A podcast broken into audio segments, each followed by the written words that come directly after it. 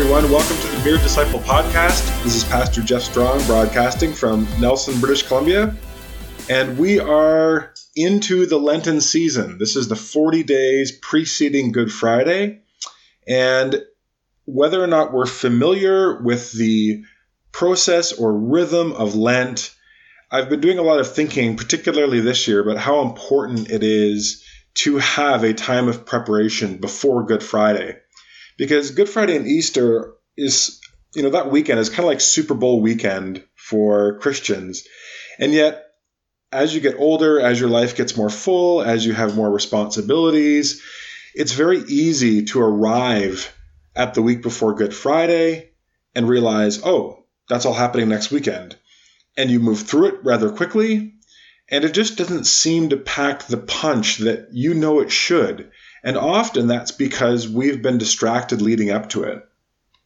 And when we have significant dates or events on our calendar, whether they are an anniversary or a sports tournament, we tend not to just roll up to those dates. What we tend to do is prepare in advance for them because they're so important, because they're freighted with so much meaning or opportunity. We treat them differently. We start with that date and then think, how do I need to prepare myself one week before, one month before, six months before? And really, that's what Lent is for. Lent is to prepare us, body, mind, and spirit, so that we move into Good Friday and Easter with our whole selves, wholeheartedly. One of the practices that I think is really important for us to consider as we move through Lent and prepare for Good Friday is the practice of forgiveness and deepening our understanding of what forgiveness is. Right? Good Friday is this pinnacle moment in the history of humanity where Jesus sacrifices himself for us so that forgiveness is possible, so that reconciliation with God is possible, and that reconciliation then opens the doorway through which we can reconcile, um, we can pursue reconciliation with other people, with ourselves, with our fractured sense of identity, with creation, and with our vocation in the world. And so Good Friday stands as this um, powerful event that opens up a whole new kind of possibility. And this divine forgiveness is meant to make Christians forgiving people. And so forgiveness is a key practice for those who take following Jesus seriously.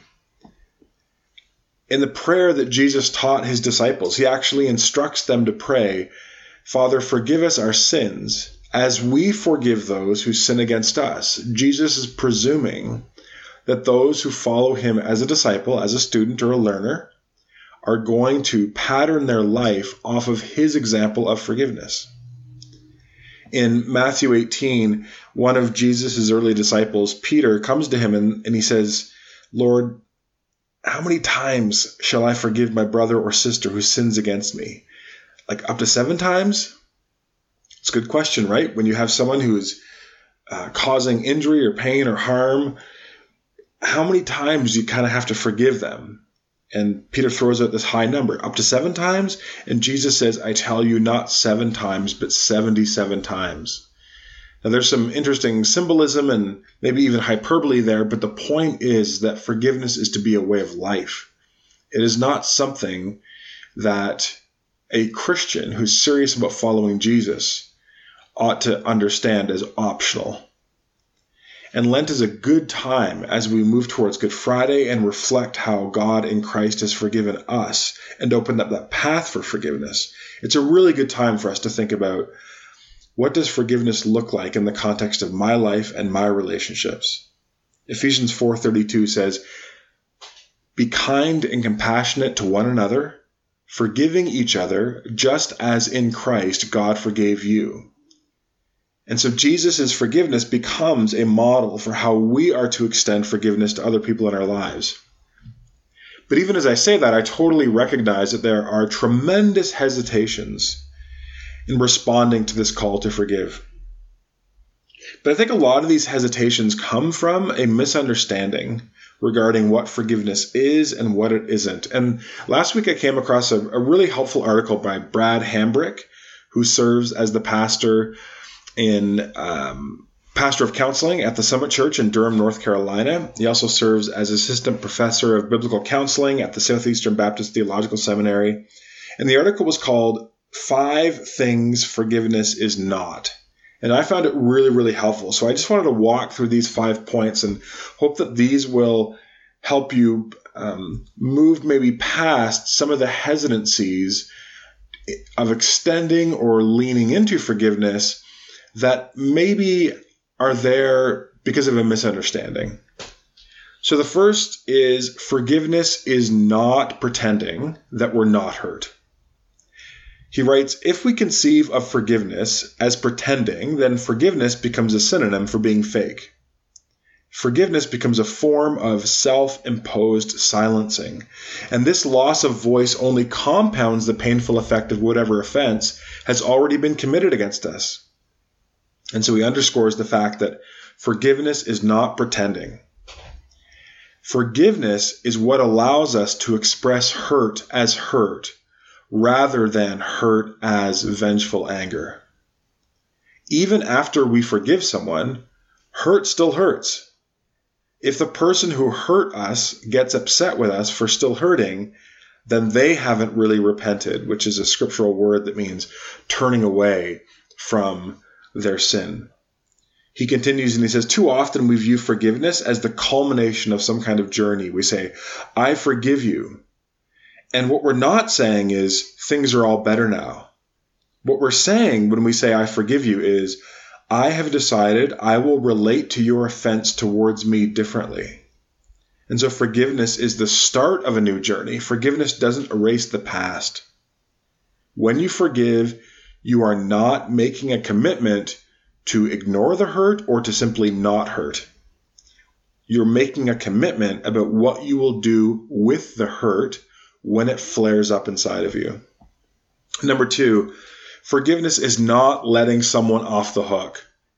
When we forgive someone, that doesn't mean that what we're communicating to them is that they can just go on as if nothing ever happened if we do that, we're letting someone off the hook. And he writes that we are saying that nothing else needs to be done.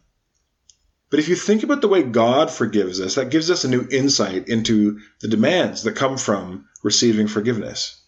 Because when God forgives us, he does not assume that because of that forgiveness, we're just a finished product. Right? God remains active in our life and part of that activity is that he is seeking to remove the sin that he forgave, remove those sinful patterns. Forgiveness is meant to change us, not to simply leave us as we were. And so when we forgive someone, it's not just okay, but it's right to expect that that extension of grace is going to have an impact on them, that it's going to cause them to reconsider the way that they've been living and to cause a new desire to emerge to change their ways. If someone doesn't agree about the wrongness and the weight of the sin that you are forgiving them for, then the most forgiveness can do is to set you free from bitterness, but it's probably not going to result in relational restoration. Number three, Forgiveness is not making an excuse for someone. He writes, Sometimes we resist forgiveness because we don't want to ratify a perceived downgrade in the significance of the offense. But forgiveness is not a downgrade. Forgiveness does not reclassify an offense from the category of serious sin to just a mistake. Mistakes are excused sins need to be forgiven. And forgiveness inherently classifies an offense at a serious level of wrongness. Right? When we say, I forgive you, we are not communicating, oh, you know what? It's no biggie. What we're actually saying is, what you did was serious and wrong, and it deserves condemnation. See, that's what makes forgiveness such a high virtue. It's the decision to eclipse a serious wrong, not by minimizing it, but by naming it and choosing to respond with a more powerful grace and perspective. Number four, forgiveness is not forgetting. Brad writes Many of us wish it were possible to forget our most painful experience. A certain amount of dementia towards our pain sounds blissful. But forgiveness doesn't unwrite history. Jesus cried out, Father, forgive them, for they know not what they do on the cross, but also inspired the recordings of the events that led to his death. Forgiveness does not unwrite history. It doesn't mitigate any of the benefits of learning from history, right? We've all been told those who fail to learn from the past are doomed to repeat it. Whatever vulnerability true forgiveness brings, it is not the vulnerability of naivete. I think that's a really important, maybe one of the most single important insights of this article. Whatever vulnerability true forgiveness brings, it is not the vulnerability of naivete. So, what does forgiveness mean? um, you're committing to do with those hurtful memories and fears and imagination. Well, forgiveness does not add anything new to how you respond to your memories and fears and imagination that wisdom did not already advise before you forgave, right? We want to have wise relationships with our memories. We want to mitigate the torment caused by painful, intrusive memories. We want to learn any lessons about wise trust that our painful memories can teach us.